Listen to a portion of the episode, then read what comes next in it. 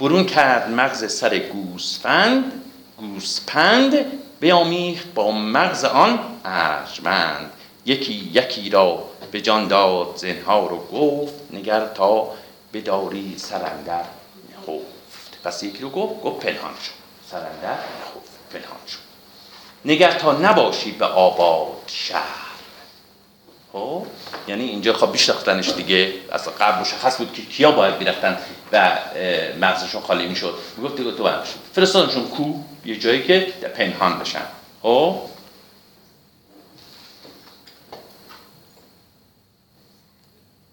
نگر تا نباشی به آباد شهر تو را از جهان کوه و دشت است. بحر. خب کوه دشت. به جای سرش زان سر بیوه ها خورش ساختند. از پی از پی ها خب به جای اون سره اون در سر گوسفند گفتیم که از این گونه هر ماهیان سی جوان. خب پس روزی یه جوون رو نجات دادن. روزی یه جوون رو نجات دادن.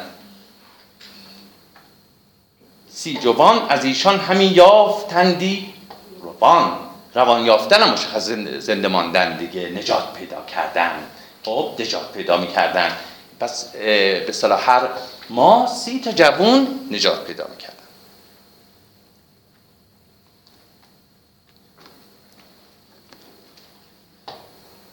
چو گرد آمدی مرد از ایشان دویست دویست برانسان که نشداختندی که کیست.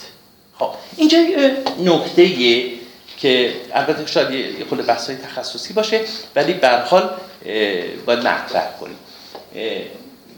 در شاهنامه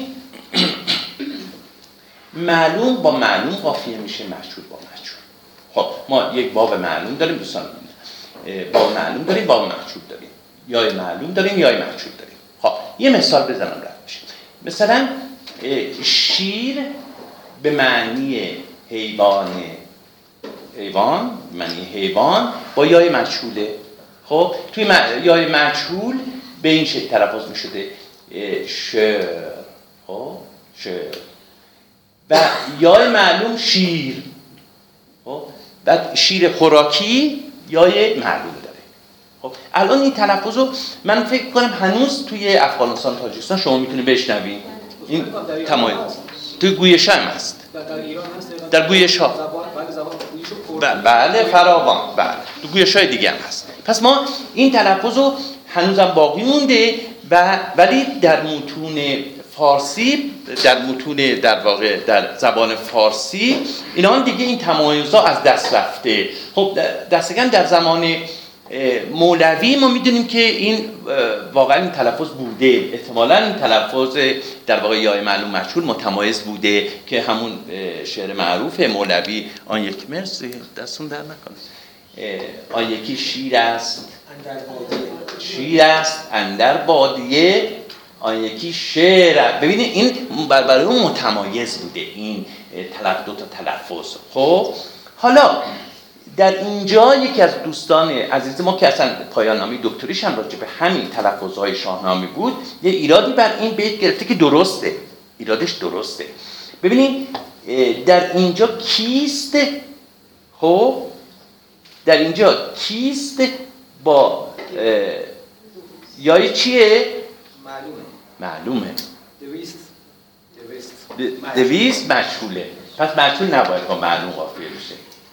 خب پس چی بوده؟ اون حدس دوستان دکتر وحید ایدگاه ترقبعی دوستان ادبیاتی و احتمالاً می‌شناسن استاد دانشگاه ادبیاتی و بعد این پیشنهادش این که ما اینجا چوبیست چوبیست رو در متن بیاریم. اون موقع درست میشه. چوبیست. به جای دویست. حالا من خیلی دیگه وارد بحثا نمیشم. و این گفتم این پیشنهادی که درسته هست به خاطر اینکه اصلا این قاعده در شاهنامه برورگرد داره یعنی شما شیر حیوان رو نمی‌تونید با شیر لبن قافیه ببینید. جناس خب فردوسی هم خیلی به جناس تام علاقه داره که جناس تام رو بین شیر حیوان با شیر در واقع لبن با هم قافیه کرده باشه. اصلا تو شاهنامه و هیچ معلومه با معشول نمی‌بینی توی شاهنامه. چوبیست یا دوبیست چوبیست دویست که هست. چوبیست یعنی چوبیست. یعنی چون هم تقریبه. حدوده. چو تقریبه. اگر یادتون باشه در آغاز دیباچه شاهنامه من گفتم چو هفتاد کشتی اون چو باز نشانه تقریبه. یعنی هفتاد اندی. توجه کنید چون. اینجا هم همینجور. حالا بگذاریم. چو گرد آمدندی من خب خونیم خورش کرد به دیشان بزی چند و میش چند بز و میش. سپردی و صحرا نهادیش پیش. بهش گفت برید صحرا. خب بزو شیر داد که بالاخره اونجا هم بچرانند و هم از شیر و گوش رو استفاده کنند دیگه. رفتن صحرا. کنون کرد از آن تخمه دارد نژاد. کذاباد ناید به دل برش یاد. آباد یعنی جای آباد. اینجا باز صفت جای اسم. توجه کنیم یعنی جای آباد. باید در نظر بگیریم خب میگه که کردان از این سری که از در واقع رها می شدن از بند زخاک از نژاد اونها یه روایتی هست برها و میگه به خاطر اینکه در کوه و دشت بودن دیگه در واقع درکی از جای آباد و شهر نداشتن. خب به یک زبانی باید بگیم کوهی بودن. امروزی بگیم کوهی بودن. خب اما چهار بیت بعدی چهار بیت بعدی شاهنامه است که خیلی بحث برانگیخته مقالات نوشته شده نظرات مختلفی داده شده. بسیار پیچیده است. بیت های بسیار پیچیده ایه حالا من خود منم یه مقاله 20 صفحه‌ای راجع به همین چهار بیت نوشتم. خب حالا چطوری در این جلسه بخوایم این 20 صفحه رو مثلا در یکی دو دقیقه بحث رو جمع کنم خود من نمی‌دونم. ولی سعی می‌کنم خیلی چکیده این نظرات مختلف رو اینجا مطرح کنم با شما و بعد در نهایت هم نظر خودم رو بگم که برداشت خود من از این بیت ها چیه. خب پس آین زخاک بارون. خویه. چنان بود که چون می بودیش آرزوی خب یه خانشه. بعد یه خانش هم هست که چنان بود که چون می بودیش آرزوی یعنی آرزوی می می‌کرد. خب این دوتا خانش. حالا اینو داشته باشین تا بعد برمیگردم. دوباره بیتا بخونم. پس آین زخاک بارون خویه. چنان بود که چون می بودیش آرزوی ز مردان جنگی یکی خواستی بکشتی که با دیو برخواستی کجا؟ نامور دختری خوب روی به پردندرون پاک بی گفتگوی پرستنده کردیش. در پیش خیش نه رسم کی بود نه آین کیش. بهتر سختی نه؟ بهتر سختی. نه خب. حالا چند تا واژه رو اول معنی کنیم. ظاهرا معنیش مشخصه ولی نه. وارونه اون چیزی که ما امروز میگیم برعکس. من فکر کنم جلسه اشاره کردم. خب در متون پهلوی و در شاهنامه وارونه به معنی عکس نیست. به معنی پلیده بیمنه پلیده منحوسه خب پس توجه کنید. در اینجا هم به صلاح ما با یه صفتی از اهریمن رو برو میشیم که نحسی و پلیدی اون منظوره. توجه وارون خوی یعنی خوی بدی و پلشتی داشته. خوی پلیدی داشته. پلیدی پلیدی. خب پتیارگی. دومین واژه‌ای که باید یه مقدار توضیح بدم که شاید به این خیلی ارتباط نداشته باشه. واژه کیشه. ببینید کیش خب به معنی دینه دیگه آین رسم درسته؟ اما توی شاهنامه یک تمایز در متون دیگه هم همینجوره. در متون دیگه هم همینجوره. یه تمایزی با دین داره. خب کیشو در مورد دینهای یا آینهای بیشتر بد و اهریمنی به کار میبردن. یا غیر زرتشتی. توجه کنید توجه کنید مثالاشو می‌زنم. پس یه تمایز معنای کیش با دین داره. ما اگر اینجا کیش هم باز میگیم می‌بینیم که در واقع باز این غیر زرتشتیه. یعنی اینا پیش زرتشتی هم دیگه. تمام این الان داستانهایی که ما می‌خونیم پیش زرتشتی هم. درسته؟ و بعد یکی از دلایلش یک شواهد بسیار تعیین کننده و روشن کننده اینکه این تمایز نشون میده بین کیش و دین. یک مصرعی است در مورد پادر پادشاهی انوشیروان خسرو انوشیروان. یه پسری داشته به نام نوشزاد از یه زن مسیحی. در نوشزاد میاد مسیحی میشه. یعنی دین مادر رو انتخاب می‌کنه تا زرتشتی دین پدرشو. و بعد شورش می‌کنه و بعد یکی از سردارای چیز انوشیروان یکی از سردارا خودش میفرسته اصلا میکشتش. شورش می‌کنه.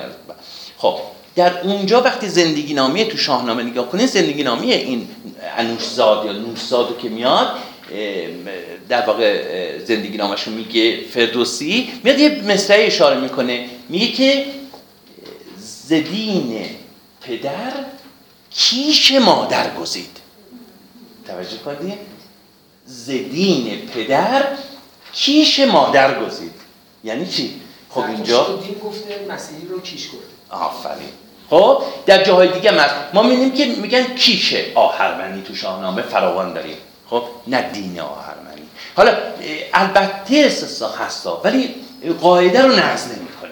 ولی قاعده رو نقض نمی‌کنه. ممکنه در مواردی هم هست. منم خودم دیدم توی مقاله اشاره کردم. ولی این قاعده رو نقض نمی‌کنه. یعنی بیشتر موارد. حتی امروزه میگیم که یه ضرور مسئله هست ببینید کافر همه رو به کیش خود پندارد نه به دید خود پندارد. این بازمانده همون در واقع این تمایز معنایی بین در واقع دو تا واژه دو تا معنی دو تا واژه کیش و دین که به حال یک معنی نیست یک معنی نیست. خب حالا بریم روی بیتا بریم بیتا رو چی معنی کنیم؟ طبق اون چیزی که دکتر خالقی در واقع تحصیل کرده من معنی می‌کنم براتون. طبق برداشت خودش. برداشت خودش. میگه که زخاک پلید خب که خوی پلیدی داشته وقتی که هر زمان که می بودیش آرزو آرزو می‌کرد اراده می‌کرد. اراده می‌کرد. خب اراده می‌کرد از مردان جنگی یکی رو فرا می‌خوند و میکشت. بکشتی. که که تعلیلی می‌گیریم. زیرا که خب زیرا که با دیو برخواستی. زیرا زخاک همنشین دیو بود و خوی دیوی گرفته بود که به راحتی می‌تونست چیکار کنه؟ یک نفر از سپاهیان بگیره و تقی بزنه بکشه استدلال دکتر خالیری اینه که در گفتم در روایات اومده که اصلا دار زدن رو کشتن و قتل و قارت رو این ابدا کرد خود زخاک ابدا کرد. و در زمان خودش در زمان زخاک هم این رواج داشته. خب پس ما با یه تفسیری از این بیت آشنا شدیم. تفسیر دکتر خالقی. خب بعد کجا نامبر دختری خوب روی به پردندانون پاک بیگفتی و پرستنده خدمتکارش می‌کردن؟ این این به مشخصه نه؟ نه رسم کی بود؟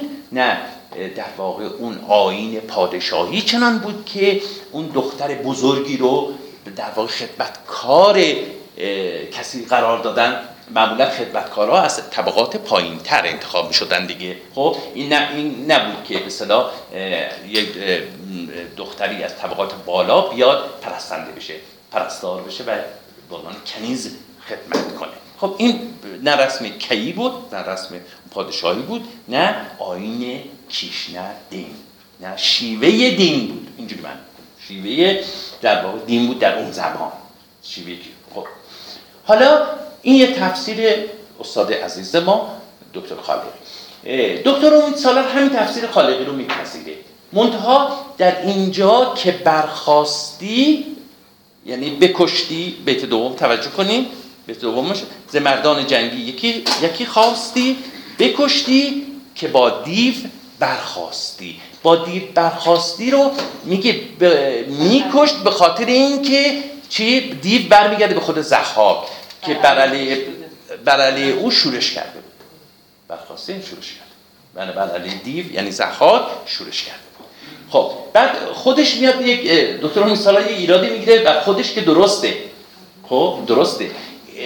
برخواستن و تقیان کردن و شوریدن بر کسیه نه شوریدن با کسی. پس حرف اضافه ها من چند بار توی همین جلسات هم خیلی تاکید کردم که حرف اضافه ها بسیار مهمن در زبان فارسی. که این تابیدن به تابیدن از یادتون هست؟ من جلسه پیشم توضیح دادم که معانی متفاوتی گاهی داره. این ایراد رو می‌گیره. واقعا این ایراد داره.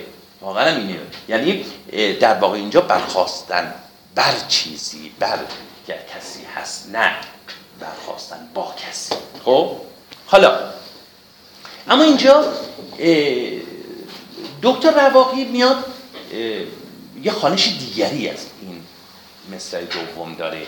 میگه ز مردان جنگی یکی خواستی به گشنی که با دیو برخواستی. خب؟ واژه گشنی یعنی آمیزش آمیزش جنسی. توجه کنید. آمیزش جنسی بعد این واژه رو بیشتر توضیح میدم. بیشتر توضیح میدم. خب میگه به گشنی. بیم به معنی حافظه برای برای گشنی که با دیوم برمیگرده به زحاک. خب پس پس طبق برداشت آقای دکتر رواقی اینه که هر وقت که آرزو می‌کرد این جناب زحاک یکی از مردان جنگی رو برمیاد در برابر دیدگان همه بی صورتش می‌کرد. حالا اون چیز هم جنس بازی می‌کرد. خب در مقابل دیدگان همه دیگه. خب این برداشت دکتر رحمانی خب نظرات دیگه هم هست. که من خیلی سرتون درد نمیارم.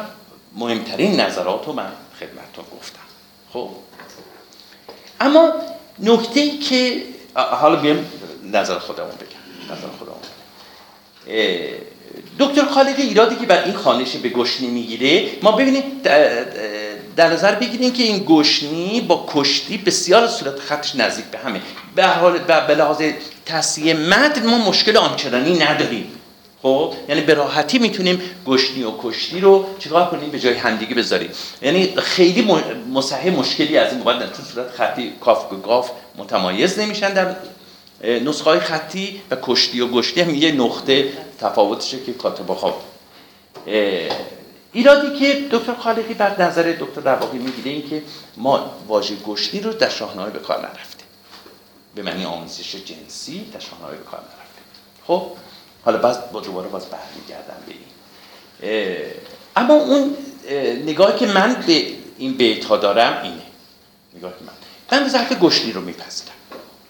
خب؟ و تصور می‌کنم در تصحیح متنم نسبت به کشتی ما میگیم ضبط دشوارتر برتره. یعنی ضبطی که به صدا قریبتر از دیگری باشه اون اصل تره یعنی اینجا بلاز تصحیح متن ما میگیم گشنی میشه می‌تونه صورت درستری از کشتی باشه.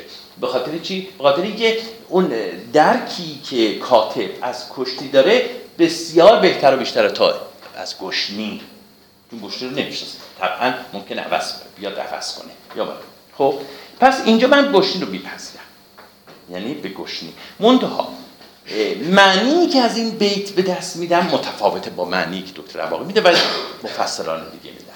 خب من بارها گفتم که اه، شاهنامه متنیه که از روی در واقع خدای نامه در نهایت از روی خدای نامه است. خب؟ پس منشه شاهنامه برمیگرده به روایت متن پهلوی خدای نامه خداینامه دوره ساسانی که در این داستان که در مورد یه سری داستان ها ما در واقع روایات متناظر این داستان که در شاهنامه هست در متون پهلوی اوستایی هم می‌بینیم.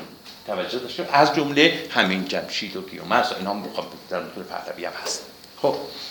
در متن بندهشت یه روایتی وجود داره که نزدیک به این روایت فردوسی در این داستان. در اونجا یکی از دوشکرداری های زحاک رو این می‌دونه. توجه کنید. یکی از دوشکرداری های زحاک رو این می‌دونه که مرد رو با پری آمیزش داد. خب مرد رو با پری آمیزش داد و زن رو یعنی از نژاد آدمیان زن رو با دیو یعنی برعکس. پس یکی از دوش که گفتیم که یکی از کارهای پلید زخار باز هم در اونجا هم هست. خب که درست برعکس عمل کرد که در گفتیم که در پادشاهان گذشته زمان جمشید و قبل از اون اینها جدا بودن یعنی دیوان با دیوان ازدواج می‌کردن و انسان ها با انسان ها ولی این اومد این رو با هم درآمیخت. خب؟ به تصور من این بیت ها بازمانده همون بیت هایی که در بلدهشت اومده. یک داستانیه که متناظر با اون باید ما در بلدهشت سراغش بگیریم. پس اون این شکل در واقع شکل روایت بندهش اومده اینجا. و من حالا بیت چی رو معنی کنم بیت اینجور معنی کنم که هر وقت آرزو می‌کرد خب هر وقت که آرزو می‌کرد میومد یکی از مردان جنگی رو می‌گرفت خب با یک زن دیو. اینجا دیو یعنی دیو زن. خب در مقابلش آمیزش میدن خب یعنی این برخواب. درست همون روایت بندهشنه که اینجا اومده در به این شکل بروز کرد. حالا ما باید, ما باید یه نکته رو در نظر بگیریم. یه نکته رو. ممکنه که واقعا فردوسی این در اصل روایت پهلوی به گشنی بوده. خب که در بندهش نه چنینه. خب حالا این گشنی رو معلفان شاهنامه عمو منصوری که منبع شاهنامه باشه یا خود فردوسی گشتی رو نشناختن به کشتی تبدیل کردن. ما حق نداریم که روایت شاهنامه رو طبق بندهشت بیایم تصحیح کنیم. این حق ما نداریم. ما باید بگیم هر, چه، هر چند غلط و نادرست ما باید ببینیم که فردوسی به ما چی گفته. ما متن شاهنامه رو نباید بازسازی کنیم بر اساس متون پهلوی که ما باید ببینیم فردوسی به ما چی گفته اگرچه غلط. خب حالا ممکنه که گشتی بوده فردوسی به کشتی خونده.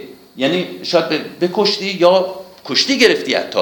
میگه یکی از مردان جنگی رو می آورد و با او کشتی می‌گرفت. خب این ممکنه این قاعدش هم باشه. ولی من تصور می‌کنم فردوسی گشتی رو میشناخته. چرا؟ دکتر خالقی اون زمانی که این نظر رو داده با کل شاهنامه رو هنوز تصحیح نکرده بوده. توی جلد ششم شاهنامه واژه گشنی هست و همین معنی آموزش هم هست. پس ما می‌تونیم در واقع این این در نظر داشته باشیم فردوسی این واژه رو میشناخته. فردوسی این واژه رو گشنی رو میشناخته. پس بنابراین اینجا هم میشناخته این واژه رو. این واژه رو میشناخته.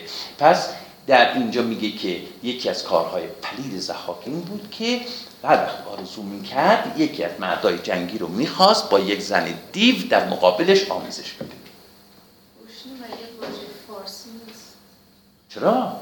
پس چرا نباید کم کار برده بسیار کم کار. حالا توضیح میدم. توضیح میدم. بعد خود این نمو ببخشید من یک لحظه.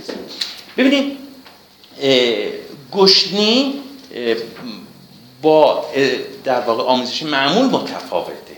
خب؟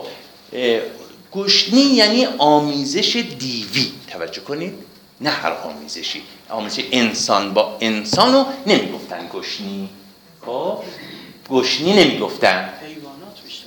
حیوانات و توی متون پهلوی خصوصا بندهشت ما می‌بینیم که آمیزش دیو با انسان. درست همینجا که این روایت رو میاره این در مورد گشنی هم میاره.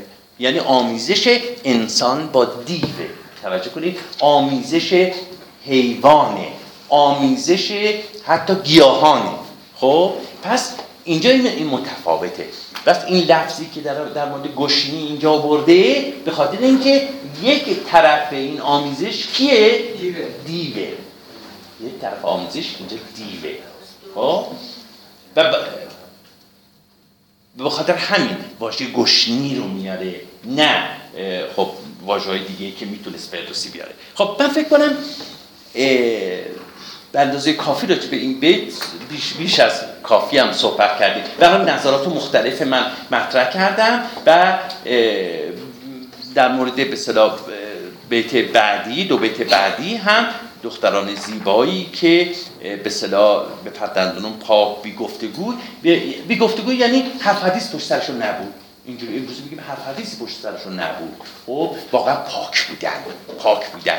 و بعد همینانی که در واقع دختران بزرگان بودن می بودن به عنوان کنیز و خدمتکار در دربار. این هم باز یک کارهای پلیدش بود که هیچ پادشاهی کار نمی‌کرد. به خاطر که زنان نژاده جاشون به عنوان در واقع کنیز در دربارها نیست. خب پرستنده کردیش در پیش خیش نه رسم کی بود نه آین کیش. من اتفاقا یادداشت کردم اون بیت جلد ششم بهاران و گوران شده جفت جوی ز گشنی به روی اندر آورده جوی گوران. بهاره گورانه بعد میگه به گشنی به روی اندر آورده روی آموزش کنن بهارم حیوانات آموزش خب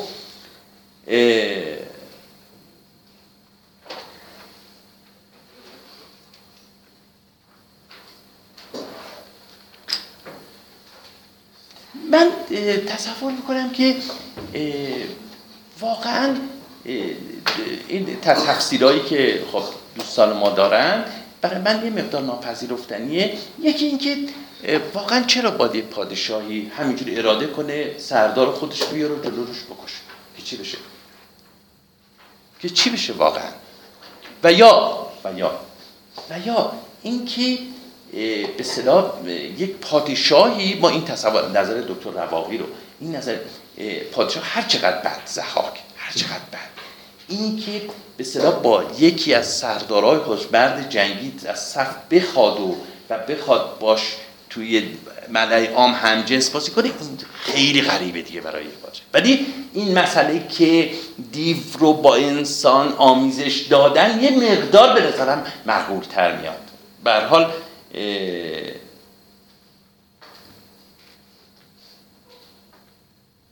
خیلی خوب. ببخشید. کنم.